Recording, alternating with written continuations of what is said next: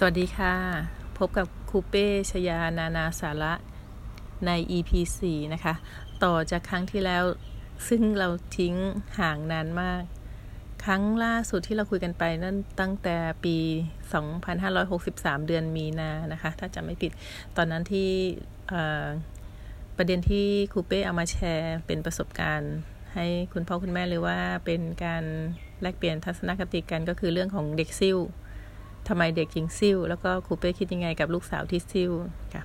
วันนี้ก็จะมาอัปเดตต่อนะคะ หลังจากที่ลูกสาวซิ่วชีวิตเป็นยังไง เขาค้นพบตัวตนไหมหลังจากที่เลือกแล้วเลือกอีกนะคะ ก็จะมาแชร์ประสบการณ์ในฐานะคุณแม่คนหนึ่งนะคะ ไม่ได้มีข้อมูลทางวิชาการอะไรเลยนะคะ เป็นแค่ประสบการณ์ส่วนตัวแล้วก็เล่าสู่กันฟัง ให้เพื่อนๆฟังค่ะก็ อันไหนที่มันมีประโยชน์มีสาระบ้างก็ก็ก็ก็ถือว่าเป้ก็ถือว่า อันนั้นก็คือเป็นข้อดีคือข้อที่เป้ก็อยากให้รับทราบ แล้วก็พูดคุยแลกเปลี่ยนกันค่ะหลังจากที่จี้ซิลนะคะ จากมหาวิทยาลัยเกษตรศาสตร์ คณะบัญชีนะคะ ก็ปีถัดมาเขาก็มาเลือกสอบ แล้วก็สอบได้คณะ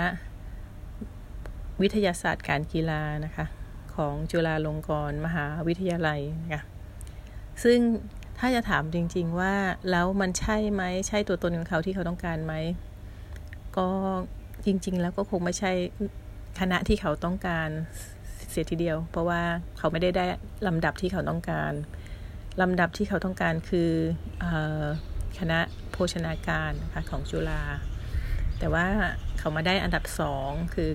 คณะวิทยาศาสตร์การกีฬานะคะซึ่งซึ่งเป็นแนวสุขภาพ ถ้าจะถามตัวครูเป้ว่าตอนนั้นลูกสาวเขาพอใจไหมก็ คิดว่าเขาก็คงไม่พอใจมากเท่าไหร่นะคะ แต่มันเหมือนกับว่า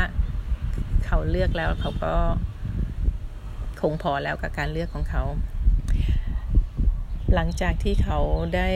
เข้าไปเรียนนะคะในคณะนี้ ในในฐานะที่เขาจริง ๆ แล้วเขาไม่ได้มีพื้นฐานความรู้เรื่องการกีฬามาก่อนเลยค่ะก็คงจะเป็นเรื่องที่หนักใจเขาพอสมควร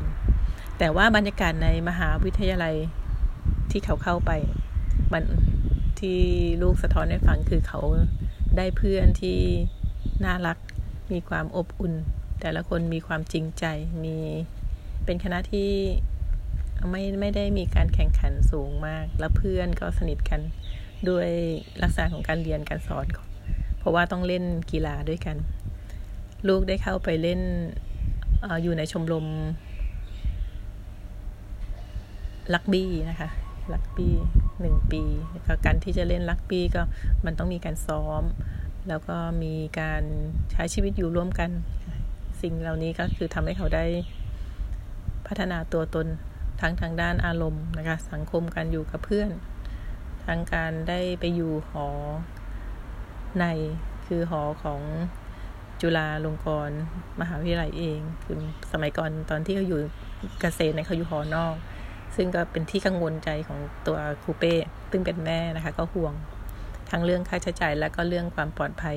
แต่เมื่อเขาย้ายมาอยู่จุฬาแล้วเขาก็ได้มาอยู่หอในหรือที่หอตึกชวนชม ก็เราก็สบายใจไปเปราะหนึ่ง ก็คือรู้สึกว่าลูกลูกปลอดภัย ได้อยู่ในสิ่งแวดล้อมที่ดี แล้วก็ในหนึ่งเทอมแรกผ่านไป เขาก็ปรับตัวได้ดี แล้วก็มีความสุขกับการเรียนของเขานะคะ จนบัดนี้ก็ขึ้นปีสองแล้วค่ะเนี่ยปีสองเทอมหนึ่งนะคะตอนนี้อยู่ปีสองเทอมหนึ่งและปีนี้เนื่องจากภาวะโควิด ก็เรียนออนไลน์อยู่บ้าน ก็ การเรียนวิชาวิทยาศาสตร์ การกีฬา แล้วก็ต้องออนไลน์อยู่บ้านก็เป็นเรื่องที่ลำบากพอสมควรนะคะ ว่าเราไม่ได้มีอุปกรณ์กีฬาที่คุณครูให้ส่ง อย่างเช่นวันนี้นะคะ เราต้องส่งวิชาเทนนิสเราก็ต้องไปซื้อลูกเทนนิสหาที่สนามอะไรประเภทนี้ แต่นั่นก็ไม่ใช่เออปัญหาอะไรนะคะ สิ่งที่ครูเป้อยากจะมาแชร์ประสบการณ์ ณวันนี้ก็คือพัฒนาการของลูกสาวนะคะ จากการที่เขาได้ค้นพบอะไรบางอย่าง จากการเรียนจากการเห็นมีเพื่อนที่ดีนะคะ ได้ปรับตัวที่ดีได้เห็นคุณค่าในตัวเองได้รู้ว่าจริง ๆแล้วถ้าเขาเขาบอกเขาเป็นคนบอกคูเป้เองนะคะว่า คือถ้าคนเราเนี่ยตั้ง mindset ถูกตั้งความคิดถูก ไม่ว่าจะอยู่ตรงไหนนะคะตรงเราก็หาความสุขหาตัวตนจากตรงนั้นได้ มันอยู่ที่วิธีคิด ประเด็นตรงนี้มีรายละเอียดนะคะ ซึ่งเดี๋ยวคูเป้จะขอไปพูดเล่าประสบการณ์ แล้วก็เรื่องเรื่องราวตรงเนี้ยเรื่องของความคิดที่เปลี่ยนไปของลูกสาวตรงนี้นะคะ ใน EP 5 นะคะ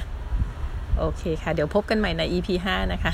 เรื่องความเปลี่ยนแปลงในตัวของลูกสาว เป็นการเปลี่ยนแปลงไปในทางที่ดีแล้วก็เออน่าพอใจ ค่ะ ขอบคุณค่ะ สวัสดีค่ะ เจอกัน EP 5นะคะ